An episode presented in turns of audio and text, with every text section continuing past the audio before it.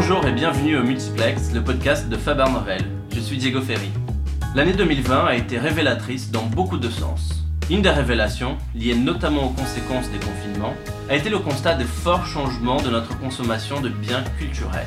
Les secteurs de la culture et de l'entertainment ont été gravement impactés.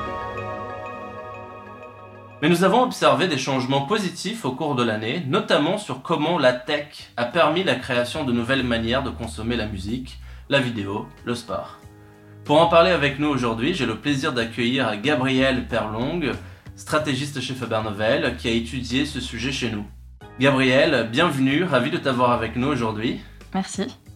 Alors peut-être pour commencer, euh, qu'as-tu observé en 2020 sur le secteur de la culture? On est dans des industries culturelles qui sont du coup des industries de l'expérience et souvent de l'expérience physique. Donc elles ont été obligées de s'adapter à la situation pour pouvoir continuer à proposer des contenus, pour continuer à alimenter leur communauté et en fait pour tout simplement trouver des moyens de survie. Donc on avait certains domaines qui avaient déjà connu une disruption euh, digitale, la musique, la vidéo, le jeu vidéo. Et donc ce phénomène a été plutôt accéléré avec le Covid. On a vu les utilisateurs de Spotify qui ont explosé, le trafic des jeux vidéo qui a fortement augmenté. Mhm. Ce qui est intéressant, c'est qu'on a vu des secteurs culturels qui étaient plus locaux, plus traditionnels, euh, et donc moins digitalisés encore, qui ont été obligés de innover pour se réinventer. Donc des domaines comme le théâtre, l'opéra, les musées, qui ont proposé des nouvelles expériences digitales autour de leur cœur de métier. Et une industrie qui s'est particulièrement adaptée, c'est celle du sport. Il y avait déjà l'adoption d'usages digitaux qui étaient latents. On avait des modèles comme Peloton qui commençaient à avoir un certain succès, et cette tendance s'est fortement accélérée en apportant des nouvelles habitudes pour les consommateurs. Et finalement, évidemment, c'est les médias sociaux qui ont été les plus grands gagnants en termes d'usage pendant cette époque. Est-ce que tu penses que si c'était arrivé, ces confinements, il y a cinq ans par exemple, ça aurait été possible, tous ces nouveaux usages? Je me pose la question parce que j'ai l'impression que ça a marché parce qu'on avait les bonnes technos au bon moment. Donc la question finale, c'est est-ce que la tech a joué un rôle décisif dans la préservation et l'accélération de certains business de ce domaine-là? En fait, on a eu deux leviers assez forts qui ont permis cette adaptation et ce switch vers des formats digitaux. On a eu d'une part les outils collaboratifs comme Zoom, Teams, qui étaient souvent gratuits et qui ont explosé, et d'autre part les réseaux sociaux, qui ont joué en fait un rôle de plateforme et d'infrastructure technologique pour les entreprises culturelles. Donc grâce à ça, on a eu beaucoup de choses qui ont pu se développer très rapidement, sans avoir à passer par cette case de développement d'infrastructure. On l'a vu avec des concerts qui étaient en live sur Instagram ou sur Facebook, mhm. euh, des cours de sport qui étaient par exemple sur les réseaux sociaux, qui donnait un accès direct à une large base d'utilisateurs et aussi des moyens de créer et de fédérer une communauté.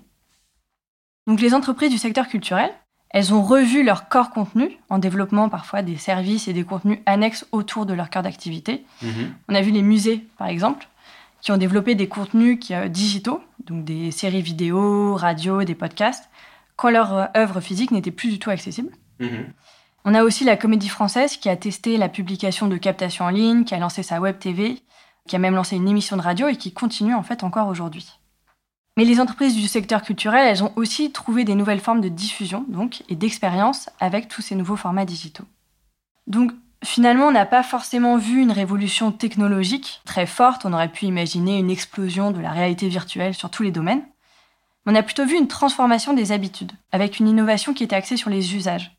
Et ce que ça montre, c'est que c'est pas forcément nécessaire de beaucoup investir ou de réinventer la technologie de A à Z pour innover. Pendant les confinements, c'était des initiatives qui étaient pragmatiques, concrètes, mhm. qui ont été lancées et qui ont bousculé les habitudes. La question du coup que je me pose face à ces innovations, c'est est-ce que ces nouveaux usages liés au digital vont perdurer, voire remplacer des usages physiques Tu mentionnais que la comédie française continue euh, les diffusions en ligne, mais bon, au moment où on se parle, on est encore en mi-confinement ici en France, mais est-ce que tu penses qu'ils vont venir à remplacer certains usages physiques? Bah, On est quand même dans un secteur qui est très expérientiel. Donc ma conviction, c'est que le digital, il va pas venir pour remplacer entièrement l'expérience physique, mais plutôt pour la prolonger au-delà de l'espace physique ou la compléter. On le voit euh, avec la fondation Vuitton qui fait ça depuis longtemps, qui propose une app qui vient compléter ton parcours pendant ta visite Mhm. en te proposant un parcours digital qui t'explique les œuvres, etc. Et qui te propose aussi des contenus bonus que tu peux consommer chez toi pour compléter et apprendre encore plus après ta visite. Ce qui est fort là avec euh, ce qui s'est passé avec le digital dans le secteur culturel, c'est qu'on a démontré qu'il y avait un marché pour des initiatives non physiques. Ça a été comme un peu une sorte de phase de POC. On a testé, on a essayé des formats, Et on peut imaginer que ça va peut-être pousser des acteurs, parfois plus grands, avec des plus fortes capacités d'investissement, à développer des nouvelles choses en digital et à investir. Mais alors, est-ce que tu penses que tout est digitalisable? Au final, qu'est-ce qui reste dans l'expérience physique? En fait, le digital n'a pas vocation à proposer exactement la même expérience qui serait répliquée sur un nouveau support. Mhm. En fait, on a tout un modèle à, à inventer. On n'en est qu'au début. On a eu des initiatives, comme je disais, qui étaient lancées dans l'urgence, qui étaient concrètes, et dans un contexte qui était inédit, puisque là, pour le coup, on était dans un full numérique. Mais l'expérience physique, elle va continuer à exister, et elle aura elle aussi vocation à évoluer, à proposer des nouvelles choses pour se différencier de ce qu'on aura dans l'expérience digitale. Donc on aura des consommateurs notamment qui vont revenir au physique avec des nouvelles attentes et avec surtout un smartphone tout le temps dans la poche. Hmm. Donc le monde physique, c'est finalement un nouveau terrain de jeu. L'expérience de demain, pour moi, elle aura vocation à mêler les deux, physique et digital. Et on n'en est qu'au début, elle reste encore totalement à inventer et construire, et c'est ça qui est excitant. Et est-ce que tu penses que c'est aussi un moyen, cette espèce d'hybridation entre le physique et le digital, de favoriser l'accessibilité de ces biens culturels? Par exemple, je peux voir en ligne les concerts d'un artiste qui sont normalement très chers ou pas forcément dans ma ville, et aujourd'hui, en 2021, je peux euh, voir un live streaming d'un artiste que j'aime bien. Absolument, ouais. Un des aspects du numérique, c'est que ça va permettre de toucher une cible beaucoup plus large, à un coût marginal qui sera plus réduit, et donc de proposer des expériences qui sont plus accessibles. Donc comme tu dis, tu assistes à un concert euh, depuis n'importe où à un prix bien moindre. Et c'est le super pouvoir du numérique, c'est que c'est infini, donc tu peux toucher à un public exponentiel et passer à l'échelle. Tu voyais par exemple le concert de M sur Facebook, où il y a eu 4 millions de personnes qui sont allées l'écouter, et quand on y pense, c'est juste dément, c'est en fait l'équivalent de 50 stades de France. Hmm. Donc c'est comme s'il avait fait 50 euh, euh, concerts partout dans la France, mais en même temps. Exactement. Donc on a un potentiel de créer des nouveaux marchés, de toucher des nouvelles audiences, et peut-être de façon plus raisonnable, puisque c'est l'opportunité de démocratiser l'accès à certains biens culturels qui étaient plus difficiles d'accès. C'est aussi l'opportunité de réinventer des contenus et aussi toucher des générations différentes qui sont plus euh, digitales. Donc, tu, parlais à l'instant des, quelques sujets économiques, les secteurs de la culture et de l'entertainment euh, en Europe, mais aussi dans le monde, ont beaucoup souffert économiquement avec le confinement. Ma prochaine question pour toi, c'est est-ce que le digital ouvre des nouvelles portes ou options pour monétiser euh, certains business, pour gagner de l'argent? Est-ce que tu vois des possibilités de trouver des nouveaux modèles économiques vertueux, ou plus vertueux en tout cas, pour rendre plus résilients ces secteurs? Alors le numérique, ça avait déjà permis de redonner un certain souffle à des industries culturelles, on l'a bien vu, avec le secteur de la musique, qui a été complètement boosté par le streaming et qui a réussi à retrouver de la croissance.